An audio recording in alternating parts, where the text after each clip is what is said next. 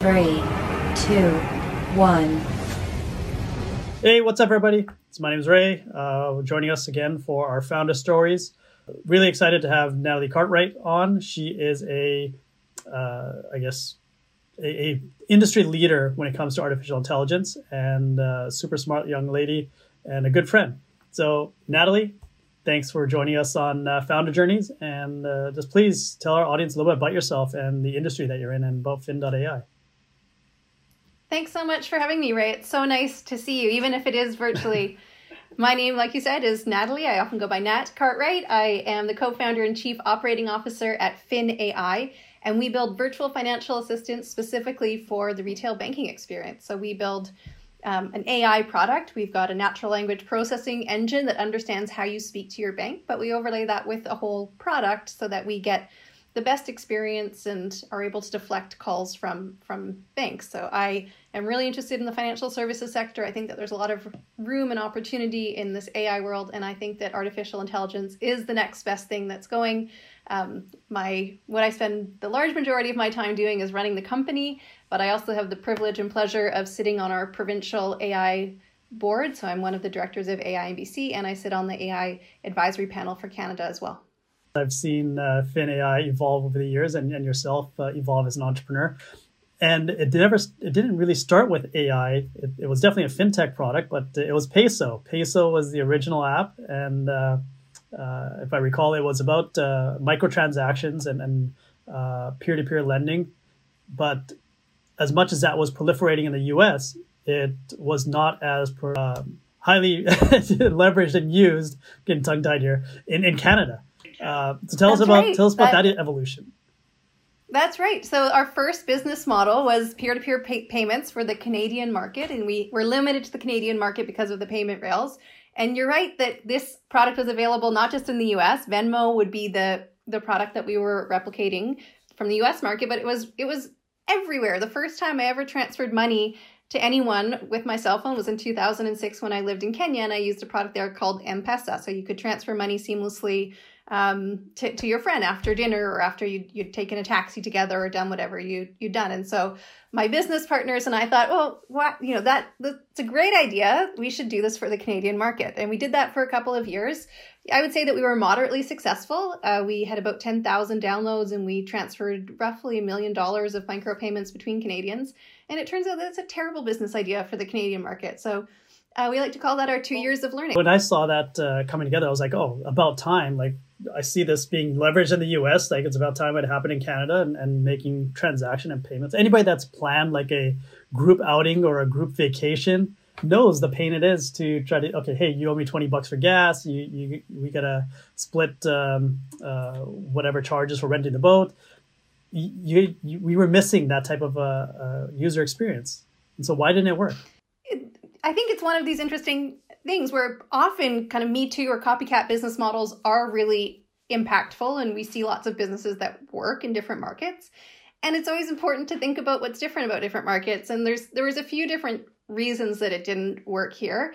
Um, the first is that the Canadian market's pretty small overall. So we were really excited. We thought we thought we could win the Canadian market, and what we realized was that it was going to take investor money to do that. And even we got some investor money, but when we went out to raise larger amounts with the pitch that we're going to win the Canadian market, the reaction we got was even if you win the Canadian market, we don't care, which was very difficult feedback to hear.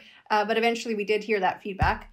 Um, I think the, the second piece is that if you look at our financial services sector, particularly our banking sector, it's very concentrated. We really have a, a small handful of banks that control a lot of it. So um, being able to access payment rails is very difficult. There wasn't any, so we would have had to build that ourselves, and that was a whole nother uh, piece of work. And then I think in general, um, Canadians are are uh, t- tend tend to have pretty good systems in place. Our banking system was uh, built a long time ago um, in a tech forward way. Canadians have have their ways of transferring money, and what we what we see is that sometimes tech adoption is a little bit slower here than in some parts of the world. So, for example, when I was transferring money with my cell phone in 2006 in Kenya, 50% of the population was doing the same thing, and so I think you just see sometimes slower adoption here because of in different segments, just because of how the markets have evolved. So you know the business model didn't work but it was incredible learning. We did have very very early pieces of artificial intelligence in that product which was how we ended up doing the product that we have today that is much more interesting.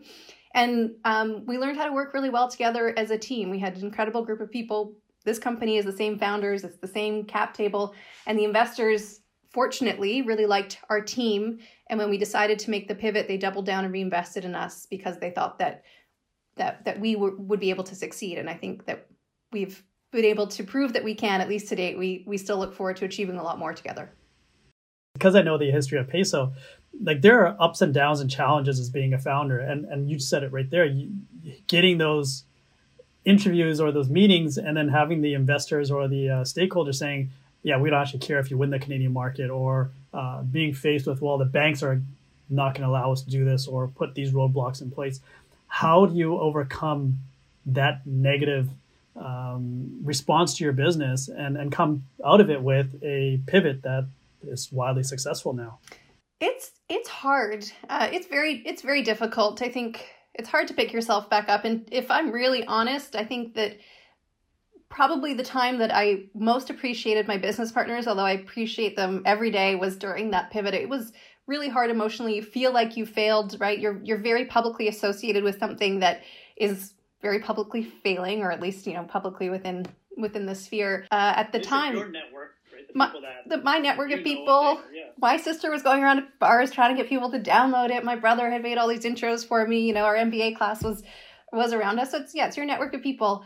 Um, and and there were lots of days that I really did not feel like picking myself back up. I I did really want to call it quit. And um, my business partner is delightfully optimistic. He has just always got something positive to say. And I, I really felt committed to that team. And I think that there was lots of days when I relied on his optimism. And I know there was lots of days when when he relied on my optimism. And so I think that that that teamwork was really essential. We would joke sometimes, okay, today is my day to be depressed, but you you're going to have to hold it together for us. And so having having the belief and the support of our board members around us who who did see us working effectively, I think that uh, despite the fact that the business model was not one that was going to succeed in this market, we executed well on that. And I think one thing I'm very proud of to this day is is the integrity with which we executed on that and being very um, deliberate in, in how we how we approached it and how we ensured that we were careful with people as we were closing things down.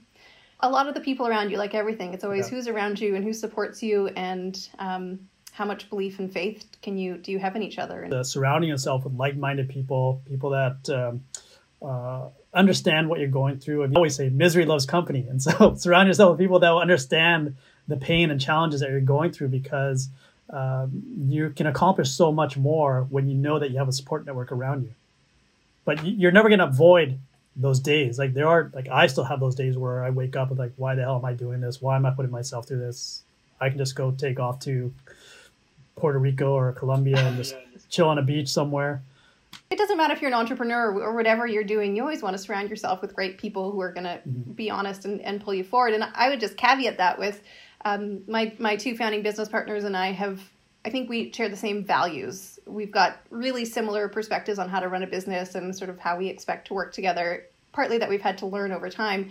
But we have entirely opposite skill sets and way of ways of working, which I actually think is a really great asset because um, there's things that I'm great at, but there's there's things that I'm not great at, and we just trade mm-hmm. off on different jobs or different responsibilities depending on who whose skills we think are best going to suit that. So I love I love that values piece and and looking for people who can complement me in the areas that I'm just not going to be great at. Let's talk about the areas that you are great at. I, I do know that you're a very highly educated woman, and you probably had your choice of a lot of different career paths and, and a lot of opportunities. Why entrepreneurship? What drew you into entrepreneurship? And we, we've obviously learned a little bit about the challenges at the company, but what about you and, and what you had to overcome to? Thank you. I am I am well educated. I have two masters behind me.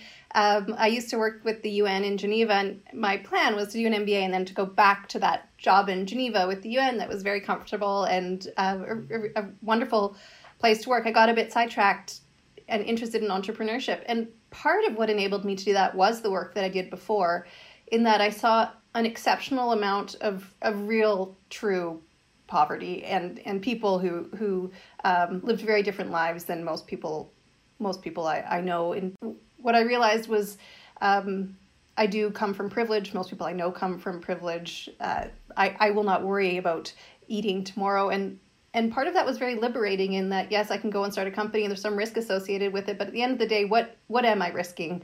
Um, I'm risking. I did I did move back in with my parents in my early 30s to be able to do this. So that's that's not a huge risk. You know, I risked some some money. We didn't take salaries for a couple of, of years, and like I said, found ways to work around that. But um, I was not risking my personal safety or my personal my psychological well-being or, or my ability to, to feed myself um, and so just that perspective i think gave me a lot of freedom in it feeling much less risky than it might otherwise feel once you start there's a lot of emotion that goes through it. It's especially when you're early and you kind of have a dream and you haven't yet reached traction it's amazing how quickly once you get some traction people are very impressed and and there's lots of kind of excitement around and maybe some media. But before that you get a lot of people thinking that you're crazy um, and you really doubt yourself. And it, and that is challenging because you do sort of wonder am i have i gone crazy or is this a really good idea? And how are we going to land? And um, i went from you know traveling business class meeting heads of states uh, one year to the next year literally being in a t-shirt with the peso logo on it out at ubc handing out cards being rejected continually by 18 year olds and, and sort of going home and thinking like this what am i doing with my life? Yeah. so it's a, it's a, it's a big hit to your ego. Like i've huge. had to do this stuff as well. It's one of those things where you you wonder did everybody have to go through this? Or is it just me? Or or but you realize uh, especially for me now sitting in this seat like no everybody has to go through this it's a bit of an ego check but you have to like our model, get shit done is just do what you have to do to, to get yourself to that next milestone Absolutely. And I think something that I'm increasingly realizing is that it doesn't it doesn't end. Um, it's just a, it's kind of a reframe. So in my past jobs, when I you know, was an employee, uh, I had sort of a defined scope of work, and that's what I was responsible for. And I would sort of, there there were certain things that other people took care of that maybe were less attractive, but there was also some really exciting things that other people took care of that I didn't get to to participate in. And I think something that is true when it's your own company, whether you're early stage or not, is that you're responsible for everything. And so to this day, so we're about 50 people. I'm, I'm, I'm the chief operating officer at our company. If there's something that needs to be done and there's no one who's doing it, it's ultimately still my responsibility. Um, so I get to do some really fun things and I get to, to do things I would never otherwise get to do in, uh, in, in maybe a typical job, but I still hold the buck for making sure that the office is, is is you know tidy or that things are done. And we've got people to do different parts of that but when there's no one else around it's still you. It's your yeah. company. It's somebody's got to get, done. it's not going to get done right? Yeah. like at the end of the day the finger's always yours uh, pointing back at you. Looking back my hindsight's 2020 but from where you started to where you are now what does that journey of entrepreneurship mean to you would you do it again if you had that choice or would you choose a different path gosh you know, I think that would would you do it again? Um, I, it, right now, I would do it again, but probably if you asked me at different times during the day, I might answer differently. So, but you know, I think I, I am exceptionally proud of of what we've achieved. You achieve less than you think in short periods of time, but you achieve much more when you look back in hindsight. And we've achieved a lot, and we've we've got a lot more um, to come. But we've we're in a really interesting space. We're seeing incredible movement in our industry. Uh, we we were really early on the curve, and so our timing really hit it out of the park. It's it, it's kind of incredible to look back, and um, it was very hard. There was lots of moments that I don't care to relive, but it's so cool to be here now, and I'm so excited. Like I think in the hard moments, I'm like, imagine two years from now, where are you going to be, and like, what are you going to think about this period of time? Because two years ago, you could never imagine to be here. So ultimately I think I would do it again. It like everything that's hard, it's worth it, right? Like it's it's fun, it's exciting. Um, it's kind of it, it's a real it really is a privilege to get to do what we do every day. You you don't realize how much you're accomplishing until well after the fact. But your focus has been on your business and what you're accomplishing with your business, but for me as an outside looking in, I actually see what you've accomplished for the industry. So it's one thing to have these accomplishments for your business, but the impact that uh, you and, and Fin.ai have been having on um, uh, the AI industry and the financial tech industry, not just in Canada, but in, in globally. Uh, did you ever imagine that that's where you're going to be and the impact that you're going to have uh, in, in an entire industry, or no, and thank you. That's a very kind compliment, particularly coming from you, who truly has done so much for the ecosystem and for for building out networks. Um, you you certainly hope that you're going to have a big impact, but to start to see us, you know, we have got we've got customers across four continents. Uh, we're the main channels for some of our customers. There's there's these incredible things that are happening, and every now and again, I get a piece of data from the team that just blows my mind around. Um, you know, feedback from a customer of they they they're able to access something that they couldn't access. And um, one of the things that for me is the most satisfying is looking at the talent that's come through the company and is now still with us or with other places and kind of getting this alumni and this this um, network effect of incredible professionals in the AI industry, whether it's working on on AI problems directly or tangentially like customer success or other roles. It's it's so incredible to think that we get to be part of that and that um, you're interviewing people, and they know of your company. I, I talked to someone last week who said we were interviewing him for a position. He said, "Oh yeah, I did a webinar on your product," and just to, to, from a different company. And that's such, you know, you just don't even know that these things are happening. You as a founder, when you hear something like that, it's like, hey, a student has been doing a project about my company. It's so cool. I mean, it's your yeah. baby, right? Um, I feel very humbled. Of course, we offered this person the position. uh, but so that's kind of an inside tip. You wanna you wanna get the job. Tell the uh, interviewer if it's a founder that uh, you did a student project on your business. Yeah, straight for the ego. He was very he was very humble. I think it was genuine. Very cool to to get to see that impact um, in in different areas, and it's so cool. It's so so so cool to use your product in a live environment, which we can now do, and to think like, wow, we were we were responsible for this. That's that's one of the most fun things. Where does that kind of leave you now with um, having gone through that journey, being an entrepreneur? Uh, you, are a brand new mother. Uh, we're living in the world of COVID. How do you balance all this? It's something that we're all trying to figure out in COVID. I think COVID changes how we work and the the flow of our day and their interactions with people. So uh, we're all working through what is this new normal and how long is this new normal with this and what does it mean for us?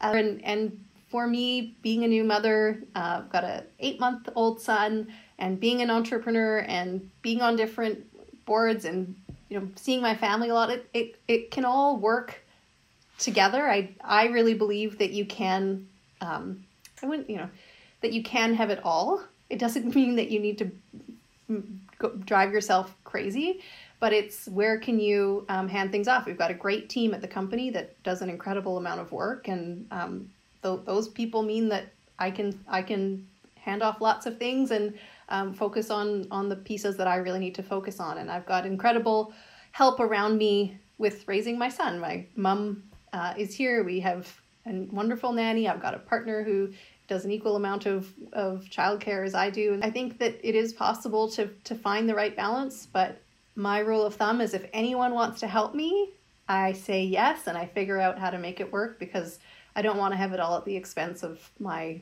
my well-being. Yeah. I think that's one of the key parts is is everybody's situation is different, but um, you can't be afraid to ask for help. The perception is that, especially for entrepreneurs, is, is that if you show signs of weakness, you're not capable or, or people are going to look different upon you. People are starting to realize or uh, come out and really talk about how much they rely on other people to come in and support them and help them. And, and that was a lesson that I was taught early from my brother.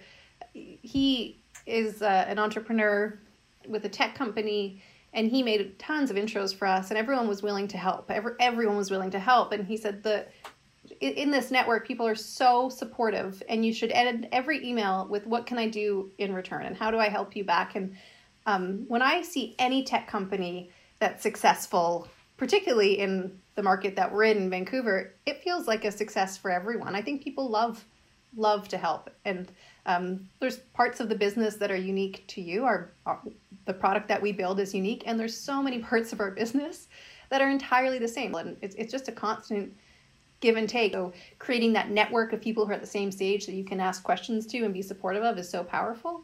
And it just makes it a lot more enjoyable as well. Like you then go out and celebrate together and you commiserate together and you're kind of on this journey at the same stage and same time. That network that's in the tech industry is so different. Like I, I think in part it's it's the nature of, of the type of person that chooses to be in, in this industry. And I've always attributed it to the risk that's associated with starting companies or with technology. And it's um, part of your insurance. So the bigger your network and the more that you've helped out, the more people will help you. And it's, it's how you succeed. That um, the companies that succeed are the ones that have been able to navigate those really difficult moments time and time again. There's no company that hasn't had their many, many, many, many difficult moments. But if you're able to navigate them, that's what ultimately gets you to success. And I can give you dozens of examples of times when we've had to call board members, friends, you you name it, um, to ask for help. The easy days are easy. It's the tough days that you need those networks, and it's amazing how people will come through for you. Point of surround yourself with a good network, and um, good things will come. And be the first person to help too. I think it's really fun now when people ask for help, and I know the answer because we've been through it. We ask for help all the time. It is amazing how how much give and take there is and how much collaboration there is and um, how much yeah. want there is for everyone to be successful. Is being genuine and, and being willing to help uh, no matter which way you can because it does become noticeable if you're just the one taking and, and never contributing back. Well, that uh, doesn't last very long. People will notice. Really valuable insight and feedback. There's there's aspects to the journey that you've been in that's very different than others what is an example of an app or a tool that has helped you on your founder journey? So there's there's lots of tools that we can't live without. I try and use as few tools as I can, and um, I'm going to choose a tool that might might be one that not everyone uses, and it's a product that I've become an evangelist for. And that is that when I was pregnant, it was really difficult to exercise, and exercising has always been my mental health and my happy place. And uh, I bought a Peloton, and so it's a, oh, a stationary cool. bike with basically on-demand cameras. It has it got me through my pregnancy. It got me through recovering from labor, and in the middle of the pandemic, it has been something that has been a real go-to for trying to keep sane and healthy and uh, moving my body. So that has been a great addition to my life and something that uh, I mean, if I had to, I could live without it, but it certainly improves my quality of life and my mental well-being. Uh, same thing. I use the gym and exercising as my outlet to channel my stress. And with the gyms being closed, and I discovered boxing in virtual reality and and similar to like a Peloton, it's a technology that allows you to uh, get uh, a good cardio workout in, um, and uh, it was a lifesaver. And definitely, I didn't think of Peloton and, and those type of apps as something that would come up in this series, but I'm so excited that you brought that up. That's an awesome one. I love that you're doing virtual reality boxing. Uh, can you send me the information? Yeah. I want to try that. I used to box. It, it got me a great workout, and it uh, was a lifesaver. Yeah. Again, it's it's physical health is uh, clearly tied to mental health, and you definitely need to get out and get that uh, workout in whenever you can. Even a 30 minute walk a day does amazing things. Exercise has always been something that I've used in my life as a strategy to stay happy and healthy.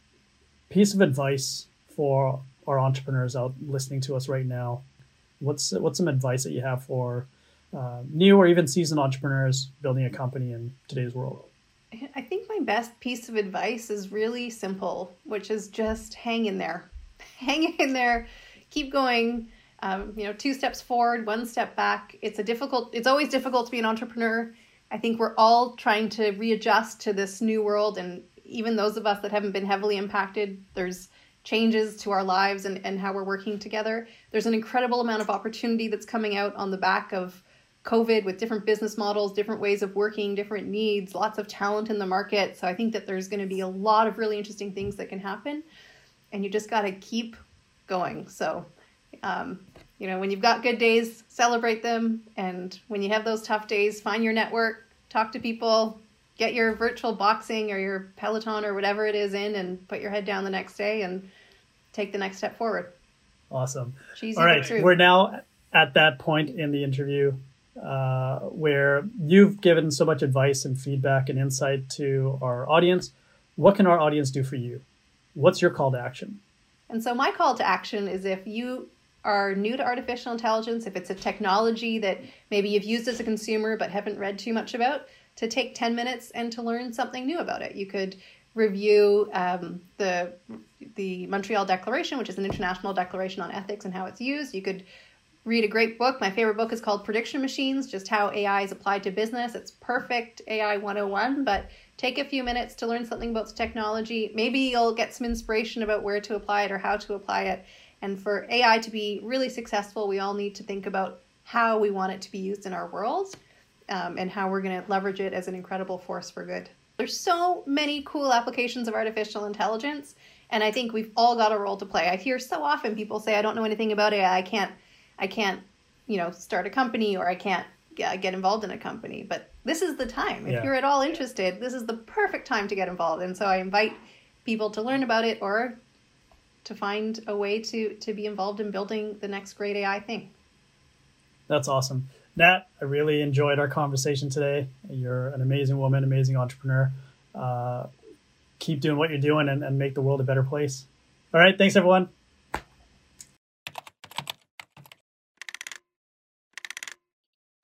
Launch Ventures is for entrepreneurs by entrepreneurs. If you enjoyed today's episode of Founder Journeys, please like, share, follow, and check out our link in bio for all the other good stuff.